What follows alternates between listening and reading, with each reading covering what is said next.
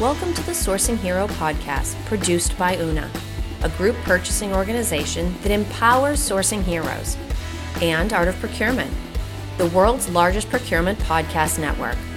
I'm your host, Kelly Barner. The goal of the Sourcing Hero podcast is to capture the epic stories of people who are rising up and beating the odds to create exceptional value within procurement, directly from those heroes themselves. Today, my guest here on the Sourcing Hero podcast is Juli Lassow. Juli has spent most of her career to this point focused on the partnerships between companies and their suppliers. She has deep experience in retail and with private label products, and can walk the line between negotiating savings and building value-oriented relationships as needed. Hi, Juli. Thank you so much for being with me today. Kelly, thank you so much for having me. I couldn't be more thrilled to be here. I'm interested to learn more from you today because I have background in both retail and a little tiny bit on the private label side. But before we actually get into the meat of our conversation, I want to give you the opportunity to share a little bit more detail about the background, about your professional journey to this point. Oh, I'd be happy to. Thanks for asking. Well, I am a Minnesota girl, born and raised. And when I graduated from college, I went to work at a, for a hometown team, Target Stores. And I spent about seventeen years there. And wow. It was an amazing experience. I was always in the merchandising, merchandising adjacent spaces. So I did inventory planning, I did buying, but I spent about half of my career in negotiations and sourcing. And at Target, sourcing in primarily in the own brand space is all about finding the right partners to bring those amazing own brand products mm. to life and get them to the shelves, whether those are virtual or physical shelves. And It was it's just an amazing way to start a career. I learned so much working with those supplier partners, with Target's global partners and offices throughout the uh, the world. And I just couldn't love it anymore, to be honest. And when I made the choice to begin my next career chapter outside of Target, because really no one retires from corporate retail anymore at the age of fifty-five, uh, I always knew I'd have a next chapter. And I really wanted to continue to work in that space of building strong retailer and supplier partners. And today that's exactly the work that I do. I launched my own consulting business about five years ago now. And I work with retailers, mostly on the retailer side, I would say, but it's it's a balance between both retailer and supplier side, to help build those really strong partnerships. And whether that is in the own brand space or the branded space or that commingled space in between, that's all about finding the right partners. For the retailers, it's about having the right process to take those partners through when you're onboarding them to your organization or deepening the partnership. Uh, ultimately, negotiations is often a part of the work that I do, whether that's the retailer or the supplier side, and then really navigating that supply chain through execution. Now, one of the things that I always think is actually very deceptive about the retail space is because most people are retail shoppers in their free time. Mm-hmm. Mm-hmm. They think they sort of understand the space. But what's easy to not pick up on is that, first of all, the margins are so razor thin mm-hmm. that there is really no room for error. So as much as it seems like, oh, it's it's just Target, it's just my grocery store, it's just C V S, right? The mm-hmm. sophistication that goes behind the simplicity that makes these large retail companies and operations work is something that that really you could very easily overlook. Um, and the second one is that there's also inherent complexity today when you are B two C and you're trying to create a large national brand, right? Because it doesn't take a whole lot to land your company in the headlines for the wrong reason. Mm-hmm. And it doesn't even have to be something sort of controversial. It could be one percent higher out of stock rates in a very common category of product. So, you know, I'll be I'll be interested to hear from you. I think this is a good place to start. Let's do a quick temperature check. So we've all been through a lot, right? When I think about going to the doctor, they have that sort of rainbow chart, you know, everything from the really unhappy face to like the happiest face you've ever seen in your whole life. Mm-hmm. Based upon your experience and the conversations you've been having, where on that continuum is sort of the general state of the typical procurement supplier relationship?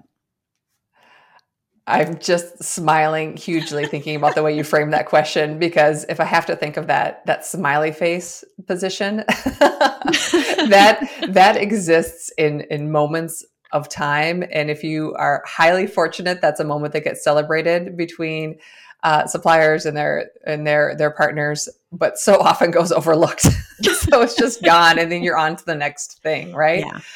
Uh, but I think to answer your question from a macro level, we are in a stabilizing place now. I, there's just, there's been a lot of ups and downs as we've navigated the COVID response era, where there's some incredibly tense relationships of what can you do? What can't you do?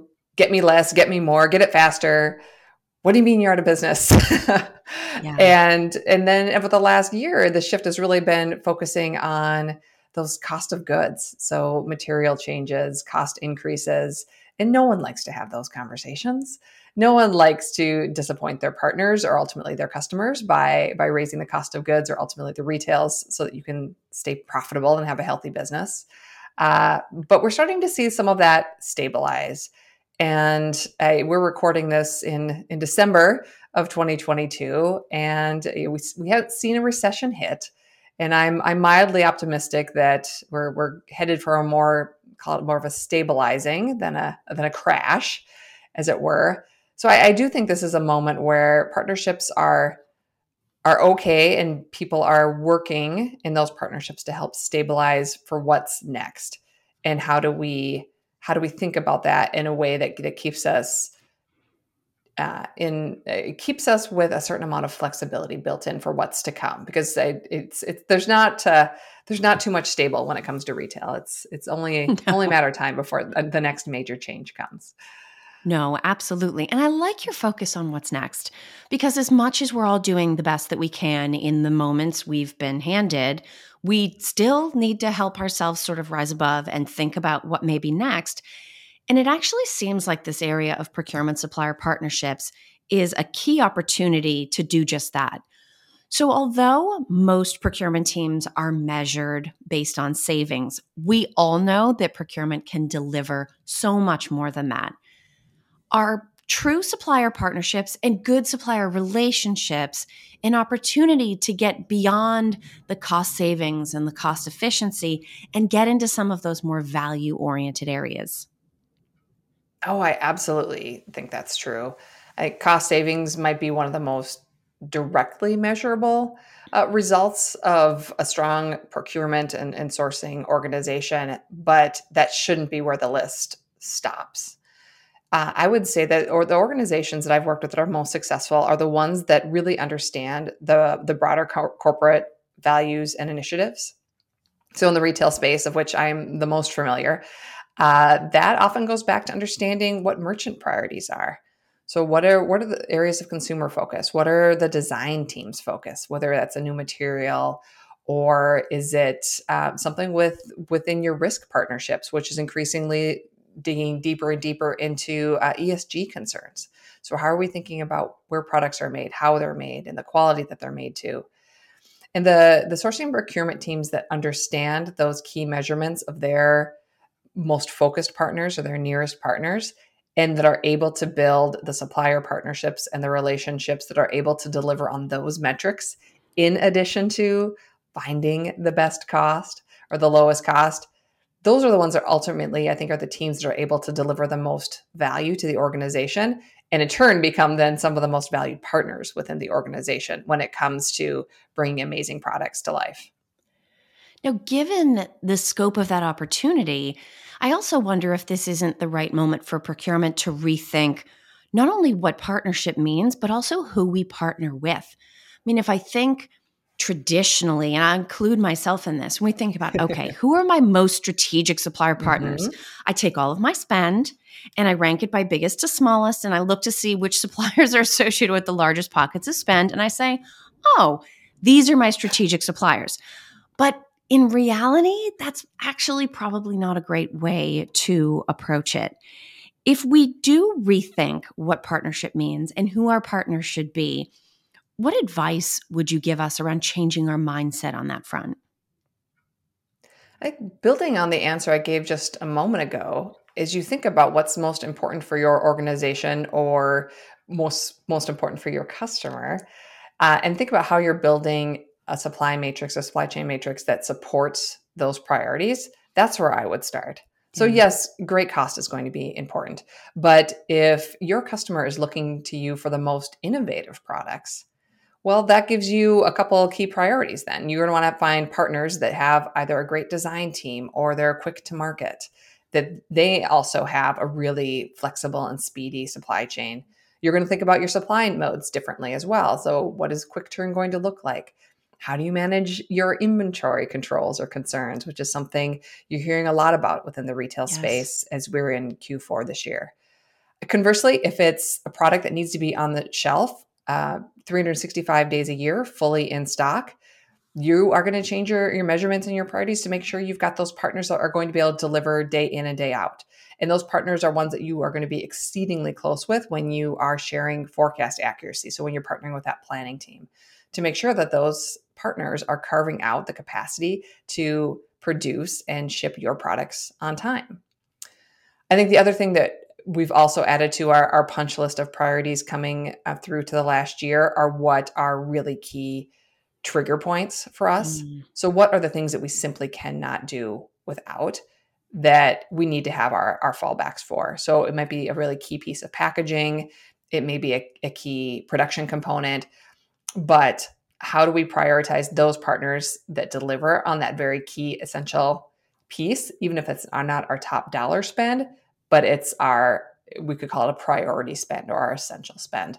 And those are the partners I would also hold really close to make sure that they are uh, incredibly happy with the partnership that we're building and the, ultimately the value that we're building, and that we are growing as organizations in a compatible way. If we're looking to grow ten, fifteen percent, double our volume, we want to make sure that that partner can also do the same thing. So those are the conversations that I think are incredibly important that help add a little bit more color to, yeah. to your, the, the way you frame the question beyond just the, the, the rank top to bottom. Who are those partners that really help us either d- deliver critical pieces of our, of our commitments or deliver on a promise to our, our customers that sets us apart and is really a competitive advantage in most cases? Now, if we think about the nature of all of these different conversations, and we'll assume for a moment that, okay, we've taken all of your advice and we've got some very well-selected, well-functioning strategic supplier partnerships and relationships going on, I wonder how that potentially changes procurement's approach to contract renegotiation. I mean, it it feels a little t- tiny bit like haggling over the price of dinner on a date. You know, if you if you work really hard to build up a relationship with a supplier, should it or does it increase maybe the discomfort around going back to them at the end of the contract term and saying, okay, partner, best friend, person that's walked this mile with us, what can we do around how you're billing us or the cost of your product or service? Is there a way to navigate that situation that both allows procurement to satisfy the mandate to be efficient and cost effective, but doesn't do damage to this relationship that you've invested so much time to build? I absolutely think there is a way to do that. And how I think about that contract conversation, that negotiation, is to more think of it as a spectrum of more of a competitive partnership, easily replaceable, more widget-based conversations, mm. uh, all the way up to a more cooper- cooperative, collaborative conversation where this is a, a one and only, and it's not clear that there will be a partner that's going to be able to satisfy our needs in a different way. And then I start to think about what are the tools I have at my disposal. So we've got our, our tr- trusty R F P process, which works really, really well when it's, it's more of a co- competitive space yeah. and you are swapping widgets when you can be very prescriptive in what you need and when you need it and how much you need. Yeah, you, you don't need to dig as deep for value. And so then I think you are able then to deliver on that commitment to the organization to be really efficient and be laser focused on cost as a key value or reliability as a key value. In the more cooperative space, I think you get more creative with the tools that you use and have uh, conversations that are more around, we use the phrase in retail, joint business planning. And it's it, it, it's where you're able to actually have a conversation and think about not only what are your priorities, your interests, but you take some time to think about what are the priorities and the interests of the partners that you are, are speaking with. And this conversation can take more time, but that's, if you approach it with curiosity and openness, you're able to really get to a broader value. So you don't do this with everyone, but you prioritize where and how that makes sense. So building on that list that we just spoke about a moment ago, who are those key partners that you simply can't do without?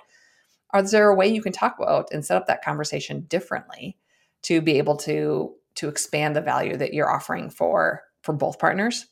And that's how I encourage my my clients and partners to think about it, is you don't need one tool uh, to to satisfy the needs of all of those contracts. Really think about the approach based on on what we need from that contract, what we need yeah. from that partnership, and then size to fit steps from there. Now, one of the best things, I think, from a truly effective supplier partnership is the opportunity for procurement to learn. Um, I'll be the first one to admit, I certainly don't know everything about even the categories that I spent a long time managing. And yet, when you think of yourself as an expert, or when you've been positioned internally as an expert in something, it can be a little bit of a challenge to keep an open mind to new ideas or unexpected thoughts. What are some ways that procurement can not just remain open to ideas, but to be actively curious when we get into some of these collaborative discussions with supply partners? There's two ways that I think about that. One, from that expertise perspective, I do believe that you need to continue to do your research. So whether that's key commodities, a study of the market, you need to have a, a perspective on what's going on, big picture, and start to think about how that is impacting your organization and the partners that you're working with. So have an idea. But my my suggestion would be then to stop short of feeling that you have to come up with the idea or the approach. Mm. So stop maybe when you're eighty to ninety percent there in fully baking that conclusion, when the next step for you is to go talk to your suppliers or your partners as a part of that, that contract negotiation, or even if you're building out a new matrix. And the second piece that I would suggest is, after you've done some of that research, really think about what are What are the places that you don't have information, or that you find yourself making some assumptions? And what are some of the creative questions that you can think about uh, going in that will help you gather information? And these are very rarely yes or no questions. Yeah. So it, it gets the the teams that you're you're partnering with to think about things in a different way as well. And you start to unlock a lot of different value. Uh, one of my uh, mentors in the negotiation space asked a question that is simply one of my favorites.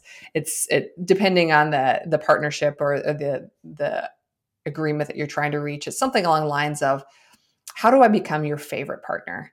Or how do I get Ooh, the best deal or the best offering? It's something something along those lines. And obviously you don't ask this of, of all of your partners, but for yeah. the, the partners that you really want to make sure value you and your business and ultimately are as committed to delivering for your customers you are, yeah, what are those questions that get them excited and engaged in your business and how you want to show up for them, so that when the chips are down and when there's a pandemic and when supply chains are completely yes. thrown up in the air, that the phone call that they are, are making to you is, how do we get this done? How do we make this happen? And it's not the email saying, we've just canceled your product, or you'll see it in eighteen months. That is such a great question. And it's it's interesting, because procurement has talked for a long time about wanting to position their company as a customer of choice, right? Mm-hmm. Which we certainly saw either play out or provide evidence that it was not the case over the last couple of years. But actually asking the suppliers, because it's going to be different. Mm-hmm. I mean, we've talked about, there's so many different ways to negotiate deals. There's different kinds of relationships. There's different kinds of negotiation styles. Uh, but there's also different things that have different levels of value to certain suppliers. And so what we think might position us as a customer of choice, certainly some things like, please pay your suppliers on time. You know, please be responsive when someone emails you or calls you. Those are just basic kind of table stakes. Please do a good job at work, right? But yes. beyond that, what creates value for that supplier, what creates relationship and partnership for that supplier might not only vary widely by company. In some cases, it might actually be a surprise to procurement, mightn't it? I think so. And I, I think yeah. if you approach it with curiosity, and you aren't expecting to hear just corporate politeness as an answer, uh, and you're open to taking some action on that. Oh, it's it's so much fun. I've seen it time and time again in a specific contract negotiation or conversation where it's like, oh, I had no idea that yeah. was important to them. Oh, yeah, that's an easy give on our part. And it's it's impressive what it can unlock. So, Juli, as we start to wrap our time, uh, this is sort of the traditional close to every conversation mm-hmm. that we have here on the Sourcing Hero. So this is this is your moment. You are now being added into the tradition, into the community of the Sourcing Hero family. You get a choice. I'm going to give you two questions, and you can mm-hmm. answer whichever one of these you want. So the first option is, what does the idea of a sourcing hero mean to you? And the second option is, what do you think heroism looks like in a business context? For me, a sourcing hero is the one that has the best crystal ball. No, kidding. Um, for me, a sourcing hero I don't roll in is... retail, that feels like a fair thing to ask for. Oh, goodness. You can ask for it. I've never seen yeah, anyone's crystal ball. Yeah. Uh, but no, I do think, and we've touched on this theme a bit already in our conversation, the idea of a team or an individual who's got a very thoughtful balance in solving the problems of right now and can continue to keep a balance on what's next. And not only what's next for them, but what's next for those really key partners that they're working with to deliver their value to the organization. So whether that's internal partners or external partners, what is going to help those teams show up to be the best version of, of what you need them to be when you're thinking about bringing your solution or your product to life. I think I think that's fantastic. And obviously, we've talked about a lot of the nuances in the retail space today, but I think that's a point of view that extends way beyond retail to all different categories of spend. Um, and so I appreciate you, you sharing your point of view on that. Now, for people that have listened in and like what they heard, or maybe they just want to geek out about retail with you, what would you say is the best way for them to get in touch? Oh, goodness. Well, I highly encourage uh, retail geeking out. That's one of my favorite things. So please, please do uh, feel free to reach out. LinkedIn is probably the easiest place to find me, both what I've shared and and to connect with me directly. And you'll see my name, I'm sure, in the, the podcast liner notes, but I'm Juli with no E, so J U L I, and then Lassow, L A S S O W. I'm the only one in LinkedIn. So you can find me there. Please feel free to reach out and connect. And then J H L Solutions is the website where I've got a fair amount of information available on retail, supplier partnerships. Uh, I also have a bit of a passion around the circular economy. So if that's something that's of interest as you're building out your supply chain procurement partnerships, um, please do check out information there. And if you want to chat more, by all means, do reach out. Juli, thank you so much for being with me today. Oh, thank you so much, Kelly. It's been a treat. Thank you for listening to this episode of the Sourcing Hero podcast. Join us again next time for more true stories of sourcing and business heroism performed by your colleagues and peers. Look for the Sourcing Hero wherever you get your podcasts, and don't forget to subscribe. Finally, don't forget, sourcing heroism is taking place all around us every day. Keep your eyes open and you're bound to see it. Until next time, I'm your host, Kelly Barner. Stay well, and always remember that you can be a hero too.